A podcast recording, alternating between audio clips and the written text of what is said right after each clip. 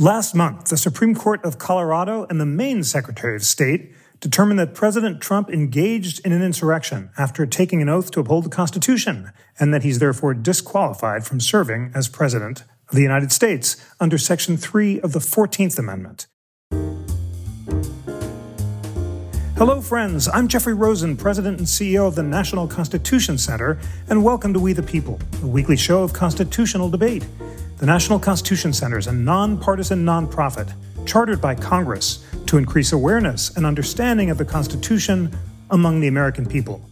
In this episode, we'll delve into the meaning and purpose of Section 3 of the 14th Amendment and the arguments for and against President Trump's eligibility to run for president for a second term, a question the Supreme Court has decided to review. Joining me to answer these questions are two of America's leading experts on Section 3, and it's an honor to convene them today. Gerard Magliocca is the Samuel R. Rosen Professor at the Indiana University Robert H. McKinney School of Law. He's the author of four books, including biographies of John Bingham and Bushrod Washington, and has written extensively about Section 3. Gerard, it's wonderful to welcome you back to We the People. Thanks, Jeff. Nice to be here. And Josh Blackman is professor of law at the South Texas College of Law, Houston, where he holds the Centennial Chair of Constitutional Law.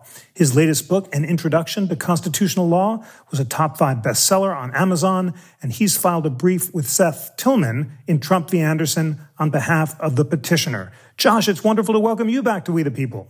Thanks so much, Jeff.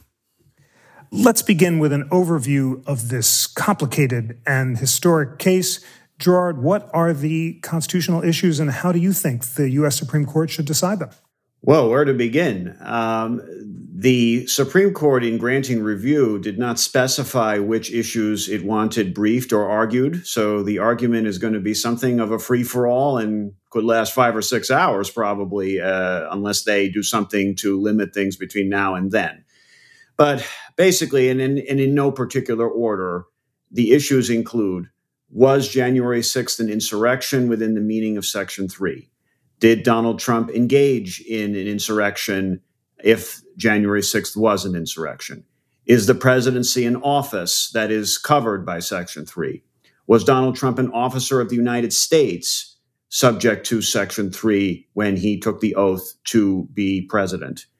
Can Section 3 be enforced by a court without an act of Congress setting forth some procedures to implement that. Is the is the whole case justiciable at all? Uh, these are, and, and I have not exhausted the issues with that with that list of six.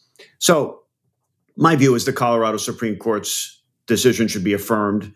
I think the majority got it correct, and I think then if that decision is affirmed, that would also permit Congress, if it so desires, to give Donald Trump amnesty, as it can do by a vote of two thirds of each House. It also, to some extent, allows states to pursue the primaries according to state laws. As uh, everyone knows, some states have rejected these challenges to Trump's qualifications because they say state law doesn't permit such a challenge in a primary and may not permit it at all.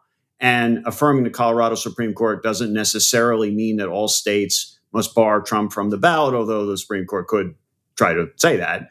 Uh, it could allow each state to kind of do what it wants, at least in the primary process, uh, though that gets a bit more murky.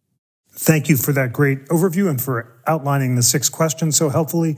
We'll delve into them in, in a moment, but, but Josh Blackman, let me ask you broadly how you think the U.S. Supreme Court should resolve this case. Thanks again, Jeff, for having me on. It's a pleasure to be with Gerard. Uh, he's one of the leading lights in this area and also a really good guy. So I'm always happy to see uh, see my old friend.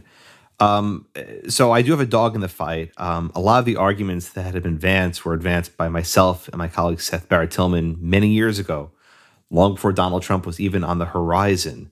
Um, Tillman, since 2008, has taken the position that the president is not an officer of the United States. It's not a new position. It was articulated many years ago, but Tillman's the most forceful voice for that position in today's uh, market. Uh, he persuaded me around 2012 or 13, so I've been on the Tillman boat for a while. I think it's possible, indeed, maybe even likely, that a number of justices find this argument attractive.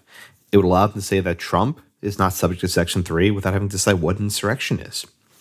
The other argument, which we've advanced in the last two years or so, is that Section 3 requires what's called enforcement legislation. That is, Congress must pass some procedure by which a person who is disqualified can be removed from office or otherwise. Uh, no such legislation has been used to knock Trump off the ballot. Instead, they've been using state law. And here, the leading authority is a case called Griffin's case from Chief Justice Chase. I'm sure we'll talk a lot about it. But if I had to sort of predict, which is not worth very much, I think the first argument on officer of the United States and the second argument, self execution, will receive at least a majority of the court, which would result in reversing the decision of this Colorado Supreme Court. Whether there's a five vote block, I couldn't tell you, but I'm very skeptical, maybe Gerard agrees, that you get a majority to affirm across the board. Thank you very much for that.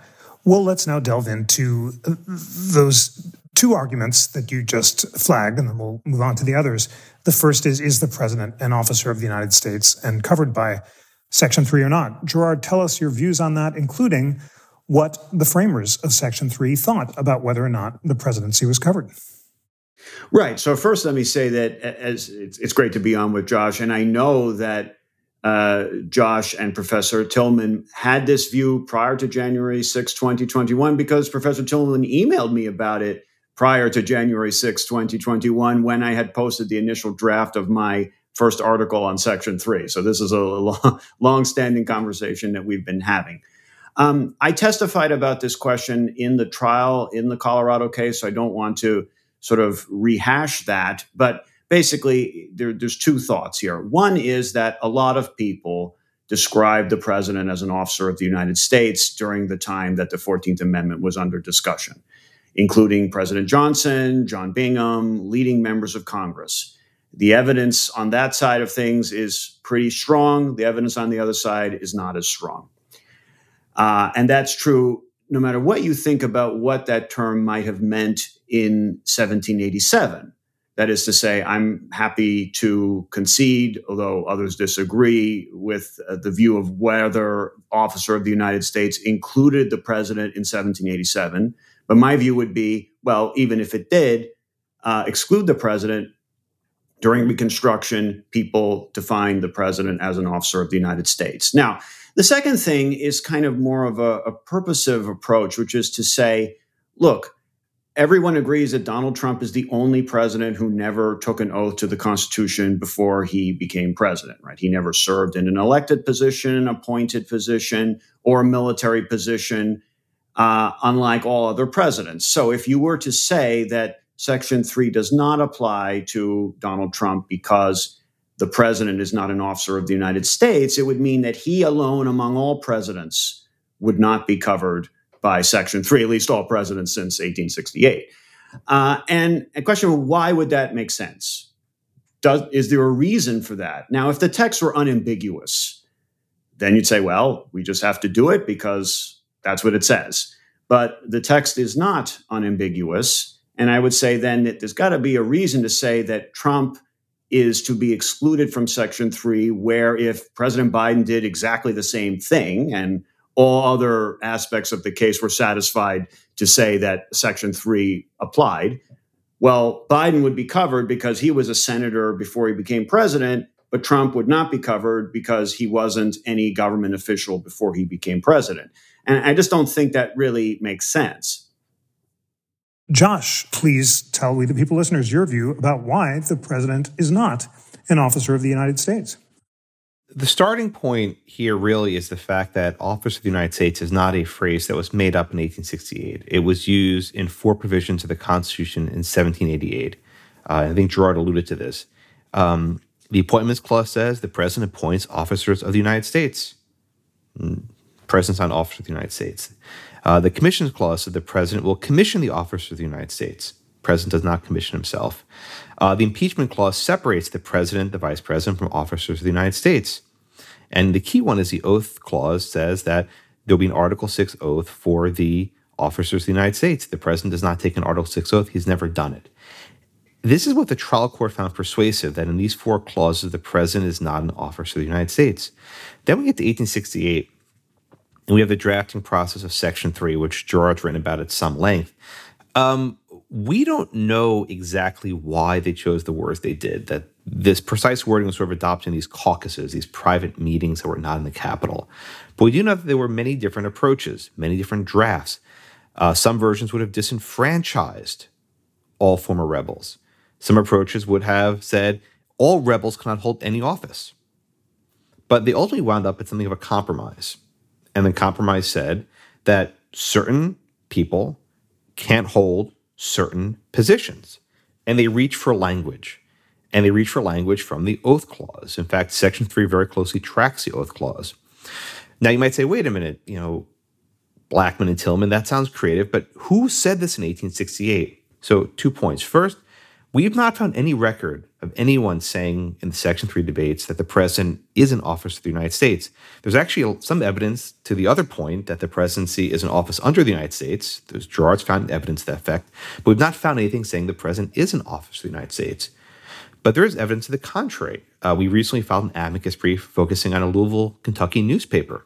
And the Louisville, Kentucky newspaper was discussing some other issues and said, oh, by the way, the president's on office of the United States. He points to the same evidence we do. He points to the commissions clause. He points to the impeachment clause. He points to Justice Story, who said the president's on office of the United States. So at least some people who are familiar with the topic in 1868 said the president's on office of the United States. This is a textual argument. And I'm, I'm glad that Gerard agreed that you have to sort of go into purpose and intentions. Uh, original public meaning rejects that approach of jurisprudence. In a recent case called Bostock, you might recall, Justice Gorsuch said, We don't care if the framers of the Civil Rights Act of 64 want to protect gays and lesbians. What matters is the words they chose. We think the word controls, the law controls, and the president is not an officer of the United States. Well, let's turn now to the question of precedent. Gerard, as you mentioned, there are two leading opinions on this case by a Supreme Court justice, both by Chief Justice Salmon Chase, and they point in opposite directions tell us about those two decisions and what you think the Supreme Court should make of them. Right. So the, the main case that will be discussed is called Griffin's case. And this involved a habeas petition that was brought by a black uh, defendant who was convicted of a crime in Virginia under military reconstruction. And he brought a habeas petition before Chief Justice Chase, who was acting as a circuit justice in Virginia at the time saying that the state judge that had presided over his criminal trial was not an eligible judge because he was someone who had served under the Confederacy and was subject to Section 3. So Chief Justice Chase rejected this petition.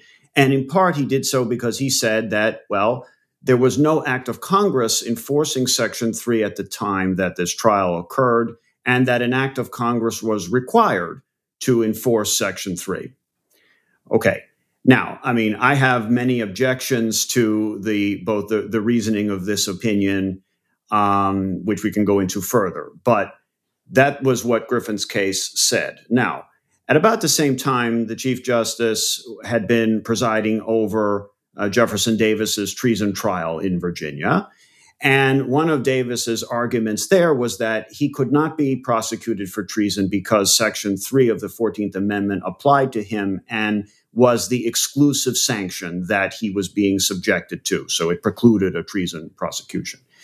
And the Chief Justice uh, you know, agreed with that view, although because he was sitting in a circuit trial alongside another judge who disagreed, the question was, in, effect, certified for an appeal to the US Supreme Court. Um, so the idea there being okay, in that Davis case, Davis's lawyers argued that Section 3 of the 14th Amendment applied of its own force. No act of Congress was required for Davis to invoke it as a defense in his trial. And the Chief Justice must have agreed with that because he sided with Davis's position in that in that case. Now that wasn't an opinion. Okay, so in that sense, it's something one has to sort of construe rather than saying there are two different opinions. Uh, but they are contradictory. Uh, there are explanations that have been given, unpersuasive to, to me, that uh, they can be reconciled. Uh, but more to the point, even if you can reconcile them, it seems to me that at best, he was right in Davis and wrong in Griffin. That is, that actually maybe the first cut, yeah, it is applying of its own force, was correct. And then Griffin got it wrong in saying that an act of Congress was required. But there'll be plenty of room for discussion of that when the court hears the case. Josh, in your brief with uh, Professor Tillman, you argue that the Chief Justice's positions are consistent because he was holding that Section 3 may be used as a shield but not a sword. Tell us more about that distinction. This is a point that's more about federal courts than about Section 3. But the Constitution, when we say it's self executing, really has two different meanings. So, for example, if the police prosecute you and they decide to deny you some right, for example, they try to admit evidence that was seized illegally, or perhaps they uh, beat you in their custody and they're prosecuting you, you can always raise the Constitution as a defense. That is, the government's prosecuting me for some crime, but in the course of this prosecution, you know, they violated the Fourth Amendment, they violated the Fifth Amendment, they did something wrong. You don't need any sort of federal legislation to raise the Constitution as a defense. Everyone agrees about that. What if you want to go on the offense? That is, what if you want to seek some sort of affirmative relief against the government for violating the Constitution? You need what's called a cause of action. And we have that. It's what's called Section 1983. This is a statute that traces its roots to Reconstruction. It was enacted shortly after the 14th Amendment was passed uh, in, in various forms. And this says that if any state official deprives you of your rights under the color of law and yada, yada, yada, you can go seek a remedy against that official. We've always had Section 1983. So we never really had to think about this distinction, but it's been there for a very long time. What happened in Davis's case and what happened in Chase's case reflects this distinction. In the case of Jefferson Davis, it was a criminal prosecution. And Davis made an argument that perhaps you might find strange, but he said that Section 3 displaced any possible treason prosecution. In other words, because Davis says I can't hold any sort of future office, you can't prosecute for treason. That's the sole punishment. Now, the argument might be right, might be wrong, but he's saying as a criminal prosecution, a defense is you can't raise it. Whereas in Griffin's case, it was what's called a habeas case. Who is Griffin? Uh, Gerard's written about this. He was a, a man, a black man, who was charged with shooting someone else. He didn't kill them, but he charged with shooting someone else as it seems, the guy almost got lynched for it. Right? He was seeking habeas relief in federal court. And what Chase was saying is you need some sort of statute in order to say that the judge who sentenced uh, Griffin was disqualified. So it, these cases can be reconciled. And this is, a, this is a point of federal courts. It's not really a question of Section 3. Um, I would just put even just a little bit of caution. Um, we don't exactly know what Chase said during the Jefferson Davis trial, right? And, and, this sort of gets into the weeds, but there actually are two versions of the case that have been reported. One report in 1869 where Chase said absolutely nothing about whether Section 3 requires federal legislation. And there was another version of the case reported some years later, maybe even after Chase's death, that said the Chief Justice told the reporter to put on the record that Section 3 executes on its own force. I caution slightly because the reporter of that case is not the most reliable person. Number one, he was actually the lawyer in Griffin's case, something of a coincidence, but more importantly, he was a former Confederate general who apparently tried to kidnap Abraham Lincoln. He might have had an incentive to perhaps give Jefferson Davis more credit than he was due. We don't know why that sentence was there. It was not reported at the time. But, but even if it's there, I think you can reconcile these based on a fairly deeply rooted aspect of federal court jurisprudence. Gerard, further thoughts on that distinction about Section 3 as a sword, not a shield. And then give us a sense of the history and original understanding of Section 3 and enforcement. In your article about Section 3 amnesty, you note that after Griffin's case, Congress passed the first Ku Klux Klan Act, known as the Enforcement Act of 1870, to protect voting rights guaranteed by the 15th Amendment. Uh, one of those sections, which gives federal prosecutors the right to bring warrants against state officials who obstructed black voting rights has been invoked by Jack Smith, the special prosecutor, to charge President Trump with fraud to deny voting rights. And the 1870 Act also said that people who didn't resign if they were ineligible were guilty of a misdemeanor. What is that history, which is about the effort to enforce black voting rights through the Enforcement Act tell us about whether or not Section 3 is enforceable against President Trump without action from Congress? Okay, well, let me try to unpack that with three points. First, on the question of sword versus shield. You know, Mr. Griffin was using Section 3 as a shield to try to stay out of jail. So I don't think that the cases can be reconciled with that idea in mind because Chief Justice Chase did not allow Mr. Griffin to use Section 3 to shield himself from prison. It was his defense, basically, in his appeal of his criminal conviction. So I, I guess I don't find that a, a particularly good way to distinguish between those two cases. Okay, on enforcement, first thing to note is that Congress immediately following ratification of the 14th Amendment, indeed, even right before ratification, was giving people amnesty.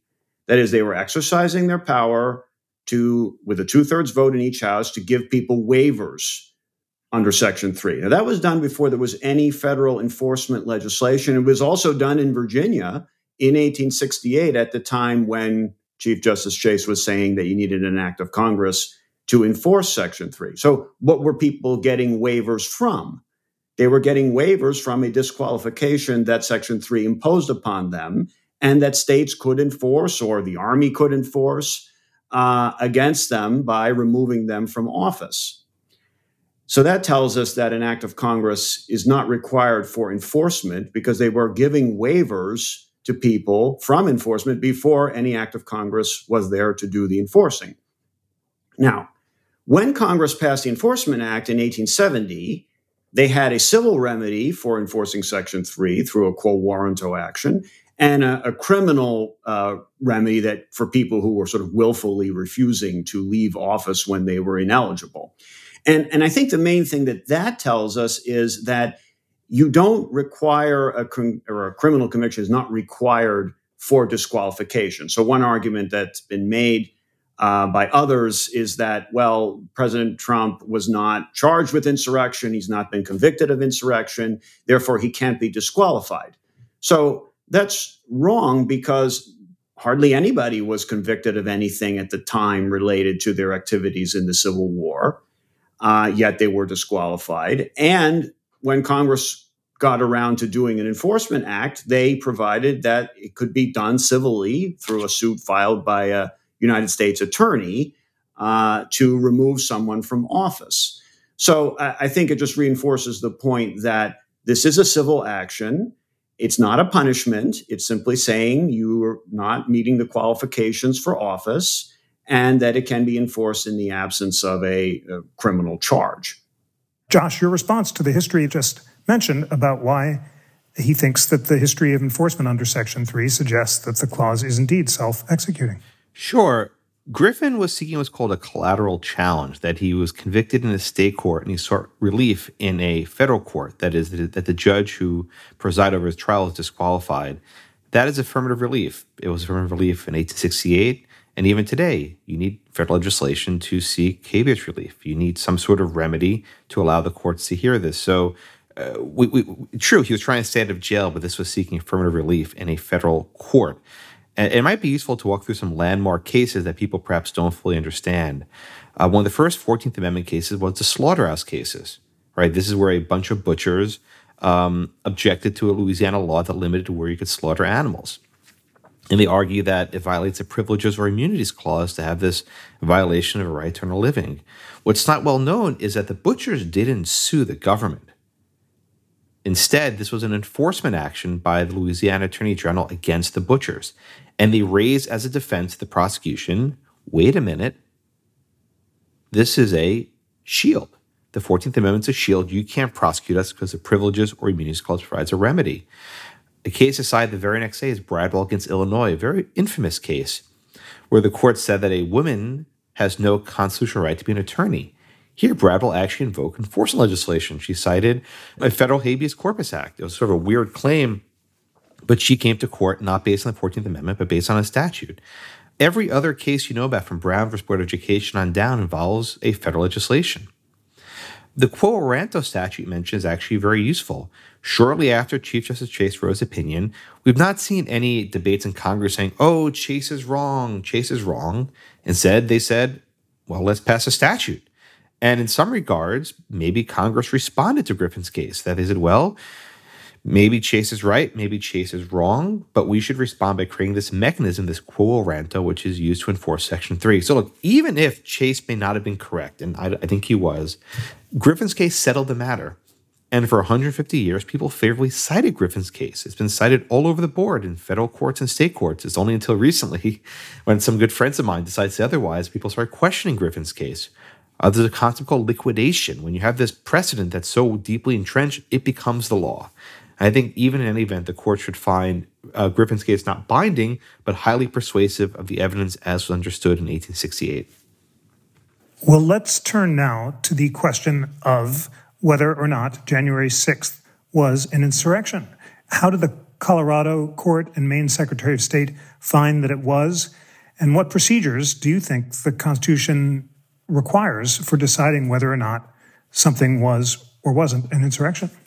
Basically, we can understand an insurrection through a common law approach, primarily looking at cases that before the Civil War, looking at other legal authorities to understand that it basically involves the public use of violence by a group of people uh, that are attempting to hinder or prevent the execution of, of the law. And then for Section 3 purposes, I would say prevent the execution of the Constitution because the constitutional oath is referred to as well as the kind of Constitution itself in the text of Section 3. Now, the process for determining that. Look, Section 3 doesn't tell us the answer to that. Uh, everyone at the time understood the Civil War to be an insurrection, so that issue didn't arise in the immediate aftermath of the Civil War. Now, what are, what do we have? We have the state election ballot eligibility challenge process to evaluate that. And that varies from state to state. In Colorado, it involved a bench trial that lasted for a week. In Maine, it involved uh, an all day administrative proceeding before the Secretary of State. And I understand now that essentially the appeal of that decision has been put on hold now that the Supreme Court has granted certiorari. So uh, there is no uniform process for that. That's too bad, but I don't think it means that there is a problem. One has to look at the individual adjudications that have taken place and evaluate whether they're consistent with due process. And if so, then that is enough, at least for the purpose of the factual findings that were made. I, I would add that the factual findings regarding January 6th also drew quite a bit from the congressional report, right, which was a a report of a House of Congress, not just a state court. So I think that that should give confidence in the factual findings. Now, whether you then want to say that that means that, therefore, uh, Donald Trump engaged in insurrection or that it was an insurrection, those are obviously legal questions that the court's going to have to review uh, de novo. Josh, how do you think the court should rule if it decides those questions de novo. Was January 6th an insurrection? And might the history of using the law to prosecute as insurrection forms of political protest that their defenders said were legitimate give the court pause as it tries to identify adequate procedures for deciding what an insurrection is? This is what I think Justice Frankfurter would call a thicket, right? Um, for starters, no one from January 6th has been charged with insurrection. Jack Smith, who's not a shrinking violet, has charged people with seditious conspiracy, obstructing official proceedings, and so on. But no one has charged anyone with insurrection. It's a federal statute. The statute was signed to law by President Lincoln in the midst of the Civil War. Um, the second point I'll make is we don't think you need a conviction under the insurrection statute to be disqualified by Section 3. We don't take that position. But We think it would be a very good indication that there was a determination of insurrection. Um, the third point is even if January 6th was an insurrection, you still have to prove that Trump himself engaged in it. Now, this is undisputed. He didn't go to the Capitol. He didn't break a window. He didn't knock over a flagpole and you know stab someone with it. You know, he didn't put on a Viking helmet and start screaming on the speaker's desk, right? He didn't do these things. He did give a speech. There's some First Amendment issues there. He did issue some tweets in the weeks leading up to the event, and he did, according to some, not take actions to stop the actions at the Capitol, right? We've written in our article, that is Seth and I, that whatever Trump did does not amount to engaging. He may have given aid and comfort, he may have supported it, but he didn't personally engage in it. This is a specific intent crime. So if the court actually gets past the execution issue and gets past the Office of the United States issue, perhaps one off ramp is to say that whatever happened on January 6th, Trump didn't engage in it. But I am skeptical the court wants to do this. Why? You can see where this leads, Jeff. Your question hinted at it. Were the various Black Lives Matter riots and rallies in the summers of 2021 and 2020, were those insurrections? Was the occupation of a city block in the state of Washington the the the, the no go zone was that an insurrection? Um, you know, what will protest the White House insurrection that Donald Trump wants to invoke the Insurrection Act for. Whatever the court says here about insurrection will come back to haunt it very, very quickly, which is why I can't imagine the court affirms across the board. Um, I think it's easy enough to say that no one's been charged with insurrection. Not even the federal government thinks was an insurrection. That's good enough for us. Gerard, further thoughts on that question of whether this is a dangerous line to draw because it risks uh, calling political protest an insurrection. At the time of the founding, during both Fries Rebellion and the Whiskey Rebellion, there were concerns that the federal government was converting what John Adams called a riot into an insurrection. And one reason Adams pardoned the uh, Fries Rebellion uh, rebels, including John Fries, was because he didn't want to criminalize uh, political protest, uh, which had been done under the Sedition Acts. Is is there a danger here, and might that lead the court to require very high procedures for deciding whether or not something's an insurrection? Well, I'm not sure it's a, so much a procedural question as a substantive one, right? Now, I would distinguish between two things. One is the question of whether January 6th was an insurrection. I don't think it's a close case on that on that point. Now, other examples would be harder cases. Um, but I don't think they have to really worry too much about that because this is such a core thing in terms of an attack on the national capital to disrupt the peaceful transfer of authority to the duly elected next administration. So I, I think that's an easier one. On the question of engagement, look, clearly they're going to talk about Brandenburg and First Amendment cases at argument. I mean, I think that's true not so much because it's it's a strong argument, but because they're very familiar with the First Amendment. They deal with it all the time. So I'm sure they're going to be more comfortable addressing the case from that vantage point than they would be with some of these other issues we've just discussed, which are more uh, unfamiliar to them. Uh, and they, look, they they will have to think about you know how Brandenburg, how the First Amendment interacts with the Fourteenth Amendment. First of all, because Section Three is of course a modification of the of the First Amendment. Number one.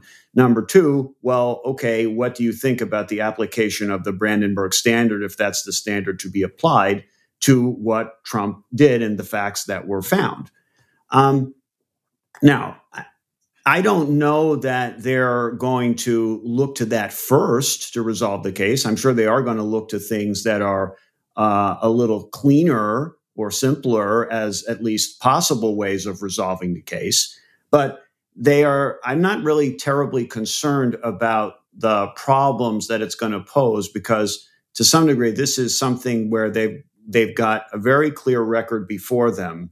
And, you know, it's, it's not quite, you know, the, the, the slaughterhouse cases that uh, Josh mentioned, you know, the, the, there's the line about how the Civil War is kind of too recent to be called history, but familiar to us all. And I think that that's kind of true for January 6th, given that they are all there uh, near to the scene of all of that occurring. And I think from that vantage point, they'll have a, a comp, they'll be able to confidently resolve this if they get to those questions.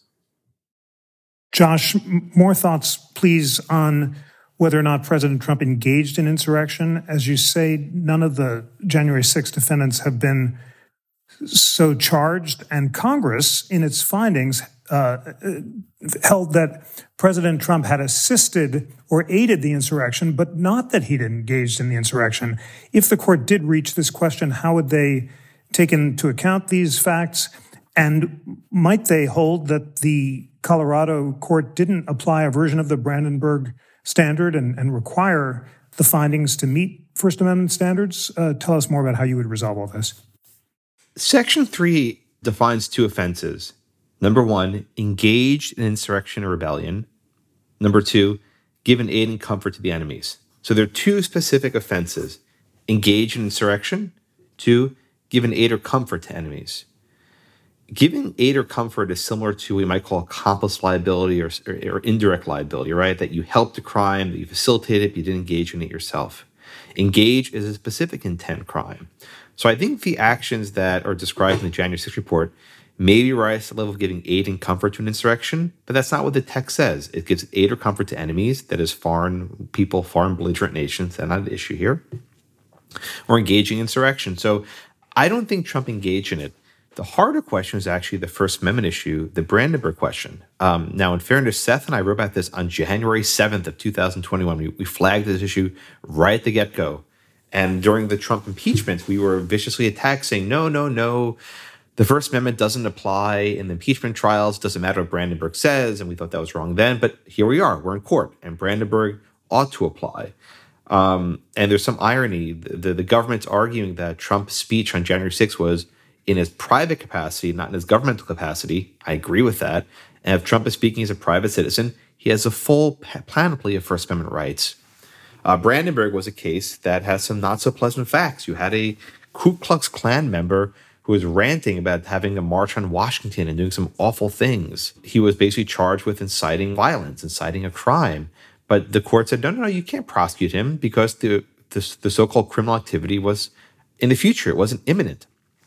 And that's the key phrase imminent. Um, the Colorado Supreme Court, when they were applying Brandenburg, said, we will consider not only the speech, but also the tweets leading up to it. And, and, that's not clear. And in fact, I've had some debates about this issue.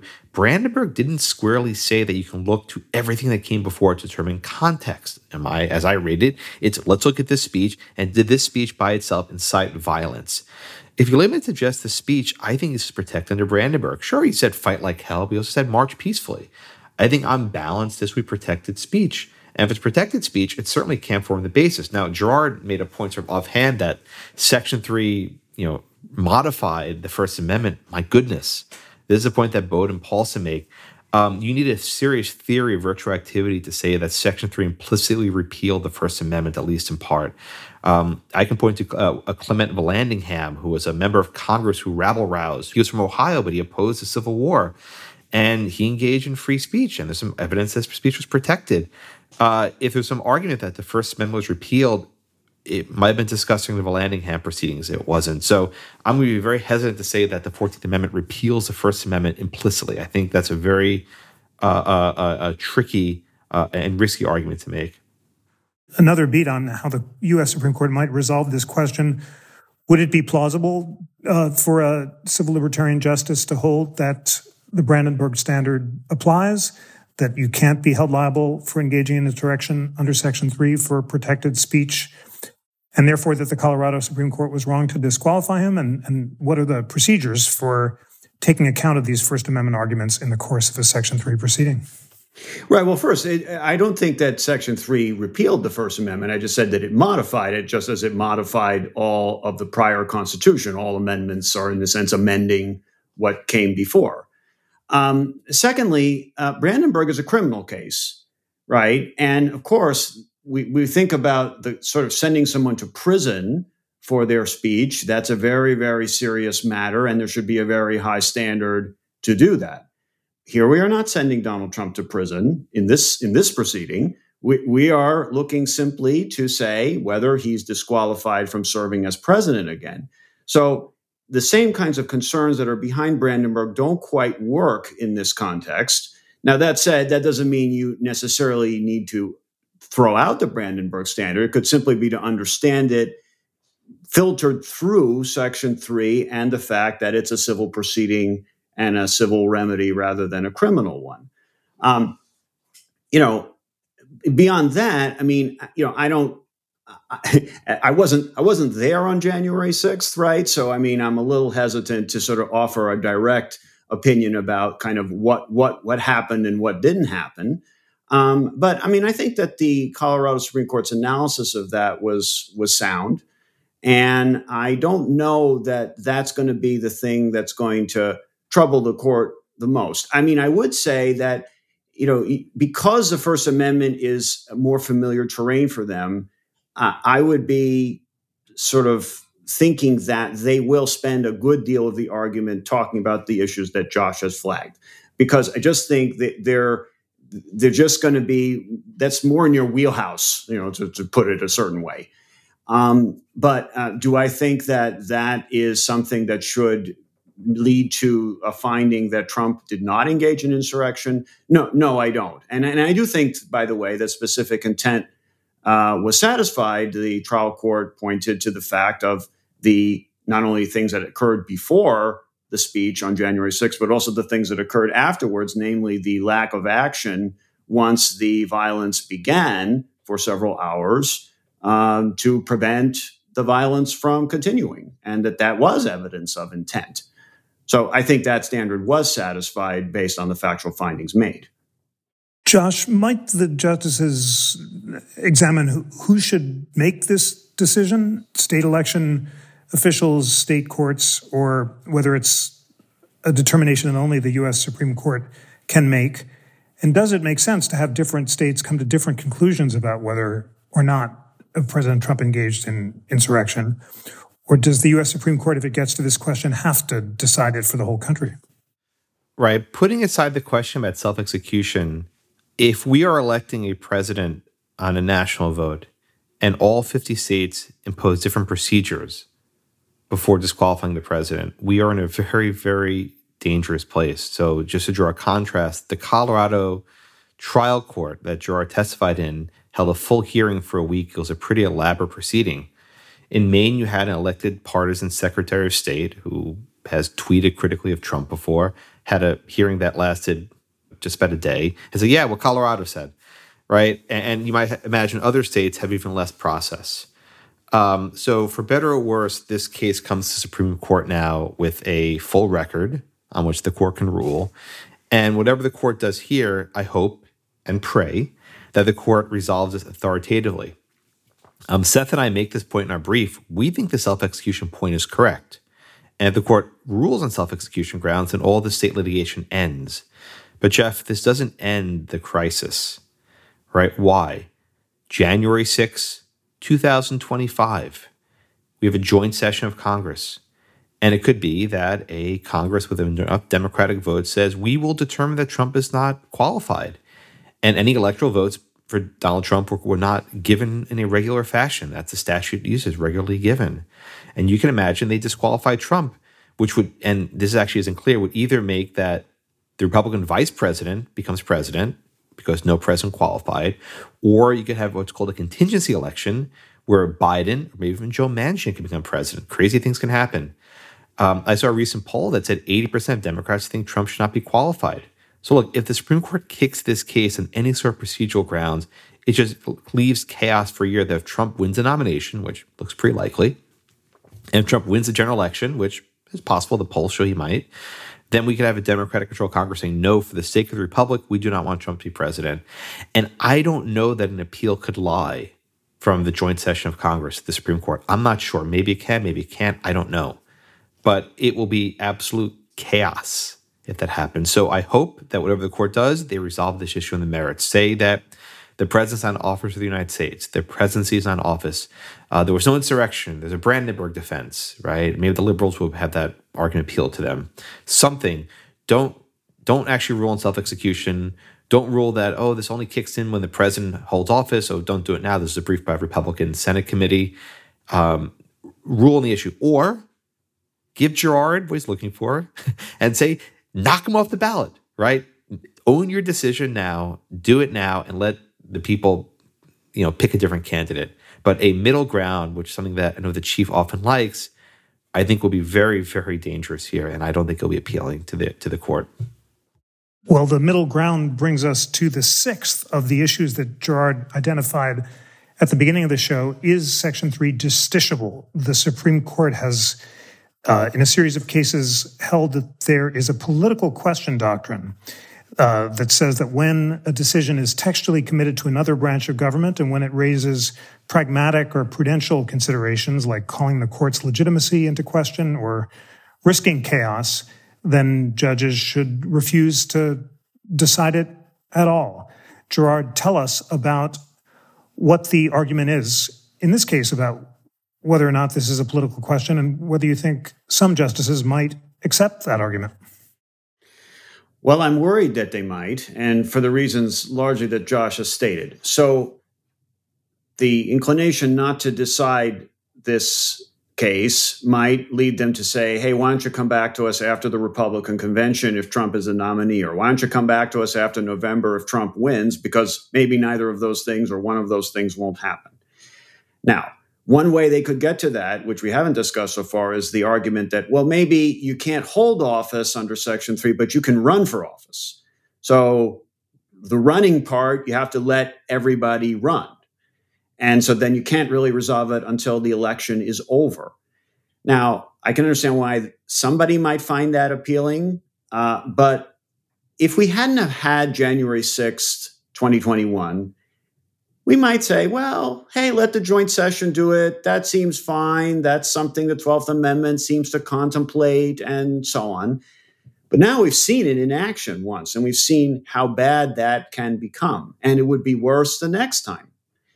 So to say either it's a political question, only Congress can decide it in the joint session, or to say, look, we, we can't do anything about it until after the election so there's like this very narrow time window between November and January that where this will all get resolved somehow, uh, or else a joint session has to resolve it. Those are both alternatives that are going to be very unattractive because of what occurred on January 6th of 2021. So uh, well, I, I, think there's, you know, there is a, an, a plausible argument for the kind of idea of you can run for office, but you can't hold office. I, I, just think that's unworkable and looks very different, frankly, now than it would have looked in 2019. You know, if we had been having this conversation. Uh, so I, I, I certainly hope that they won't do that, and I, and I would add that I hope that you don't get a situation even where, say, there's just a concurring opinion that forms the fifth vote that says that because you could just have one or two of them saying that, and that might lead to us all being back here in November or December or whatever, kind of discussing this all over again. And I just think that that's not where we need to go. We need to have this resolved now. It is significant that both of you agree that the court should resolve this substantively one way or the other and not kick it down the road. Uh, Josh, talk us through the options if President Trump uh, wins the nomination, and this goes to the Congress to count the electoral votes. What does the Electoral Count Act say about raising objections? And don't the House and Senate both have to agree to disqualify someone? And, and since they're in different hands, wouldn't that mean that he would not be disqualified in the counting? Or how could this play out? Uh, it's going to be wild, as they say. Um, the Electoral Count Act was modified in the last year or so. And there's a key phrase uh, objections can be raised if a vote is not regularly given. That's a key word, regularly given. Uh, it used to be that if one senator and one representative raise an objection, that's enough. Uh, now the threshold's higher.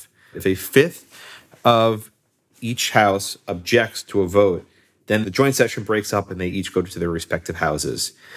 And they vote. And if a majority of each house rejects an electoral vote, then the vote's not counted.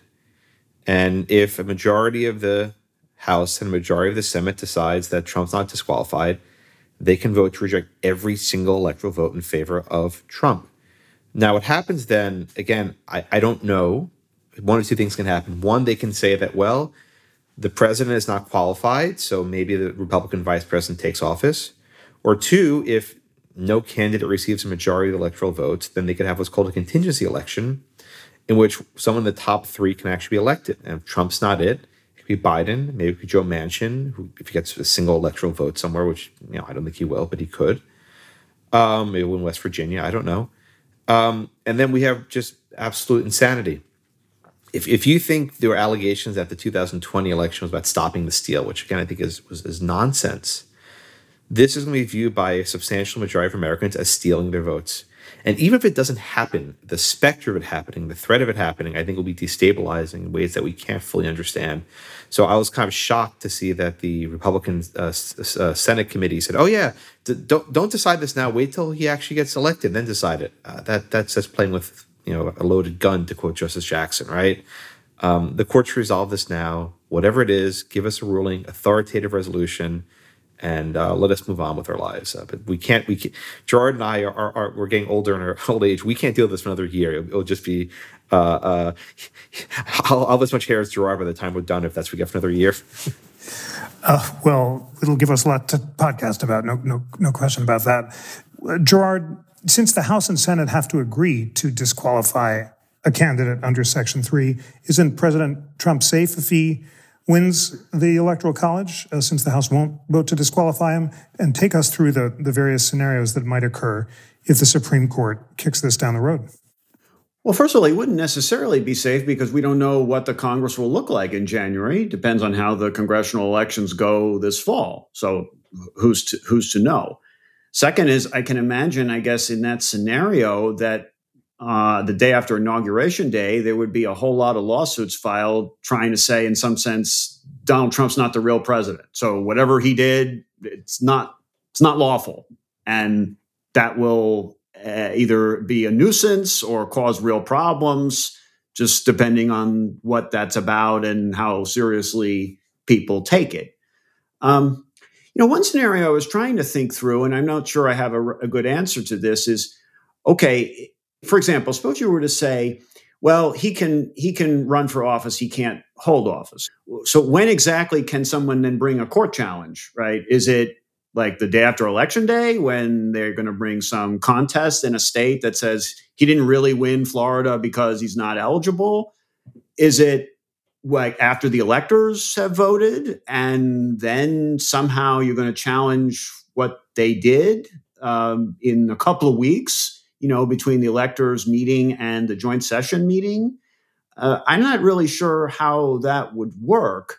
Uh, I mean, one possibility, I guess, is you just have election contests being filed the day after election if he wins, saying, "Okay, he he can't be he he didn't really win my state," and then I don't know that has to get kicked up somehow to the Supreme Court or to a state Supreme Court uh, it, it's just it's just something we can't really handle. I mean, I think that's that's the basic problem. You know, it's not like Bush versus Gore, where look, sometimes elections are very close and you have to have recounts, and it's it's too bad, but you, you just got to do the best you can to resolve it.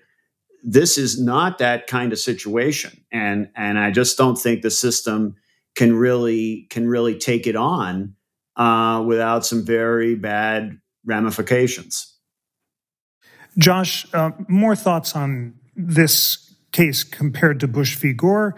In Bush v. Gore, the court famously or notoriously reached a decision on pragmatic grounds that it was more important to avoid chaos of an extended recount than to follow the text and original understanding of the Constitution and came up with a previously unrecognized right of non-arbitrary treatment of voters to, to stop the recount. Gerard has just said that the case for chaos is much higher in this case than it was in Bush v. Gore.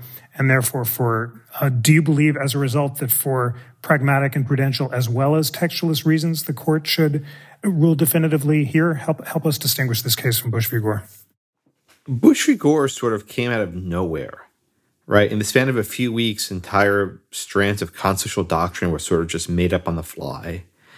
Um, it was not the best, not the court's best work. In fact, in Moore against Harper last last term, the court sort of clean up some of the vestiges from Bush against Gore. Um, the insurrection case is a little bit different, right? You know, there's not a lot of scholarship on it, but Gerard's written on it. I've written about it. Kurt Lash also, Tillman, Baude and Paulsen, a few others have written on it. And I think all the issues have been vetted. Um, you know, I know Gerard's position, he knows mine. I think we have to argue each other's position with our, with our eyes closed. So we have pretty good arguments, I think, on both sides for the court wants to rule one way or the other. But the chaos argument, I think, counsels in favor of some sort of definitive ruling one way or the other. Um, and we're not just talking about you know a couple hanging chads in Boca Raton, which is where my, my grandparents lived, right? We're, we're, we're, we're, we're talking about a national election where the candidate can't even be written in. I mean, Trump is not a hard word to write. Everyone can write in the word Trump. You can't even write the guy's name on the ballot if you want to. Um, so the court has a lot on its plate. And I think Gerard made this point earlier. Well, the arguments go six hours. Instead of granting on maybe six or seven questions presented, they just did one. Is he disqualified? My goodness. So there'll be a free for all, and we'll see. You know, we'll see what happens there. I think I think there might be some wrangling and oral argument. We'll see about that. Um, but let's get a ruling.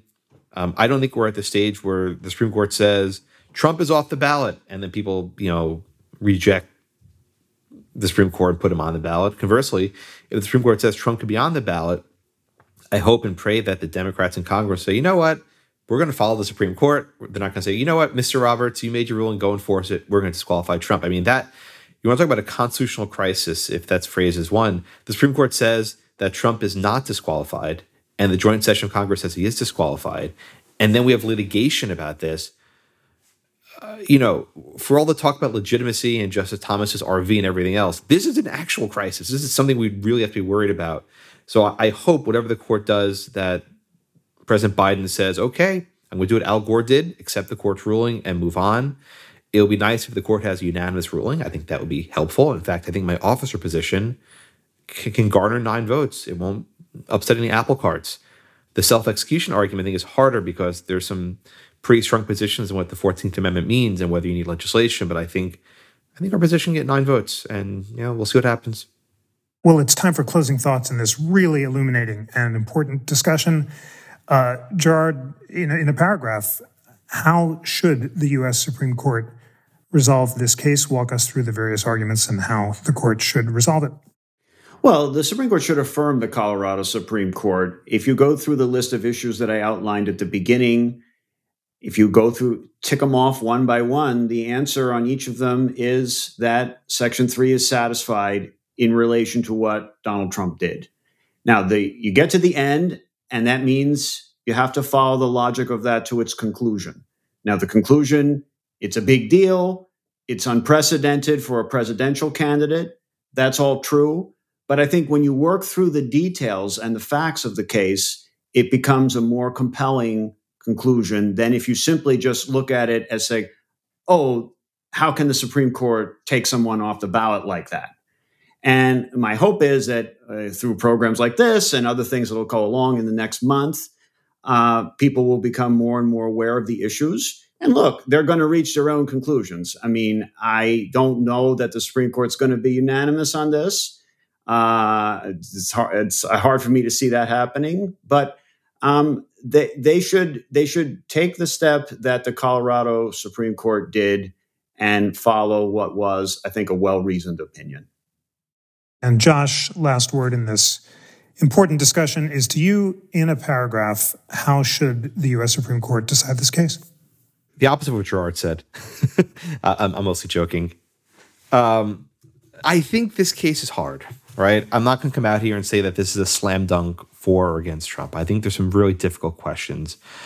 But the interpretive principle, sort of what's been guiding me throughout this process, is when you have a provision that limits the franchise, and you have a provision that says that you can't vote for the candidate of your choice, it should be interpreted with an eye towards democracy, right? To letting the people pick their leaders. Uh, I know many people don't like Trump. That that's fine. Right. But if the American people decide to make Donald Trump president, then we get the country we deserve. Right. That, that's what we get. And I think the Supreme Court will not stand in the way of that happening. And Trump has to run the table. Let's win at every possible issue. If I'm even right about one of my issues, then this case is over. And I suspect one of those issues will be ground for resolving this dispute.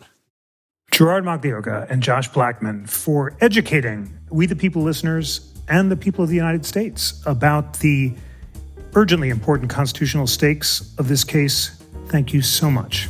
Thank you. Thank you, Jeff. Today's episode was produced by Lana Ulrich, Bill Pollock, and Samson Mostashari. It was engineered by Bill Pollock. Research was provided by Samson Mostashari, Cooper Smith, and Yara Daraiseh. Please recommend the show to friends, colleagues, or anyone anywhere who is eager for a weekly dose of constitutional illumination and debate. Sign up for the newsletter at constitutioncenter.org forward slash connect. And always remember that the National Constitution Center is a private nonprofit. We rely on the generosity, the passion, the engagement, and the devotion to the Constitution of people like you from across the country who are inspired by our nonpartisan mission. Support it by becoming a member at constitutioncenter.org forward slash membership or give a donation of any amount to support our work, including the podcast at constitutioncenter.org forward slash donate. What a great way to begin the new year by giving a donation of any amount, $5, $10, or more, to the NCC to show your support for We the People. On behalf of the National Constitution Center, I'm Jeffrey Rosen.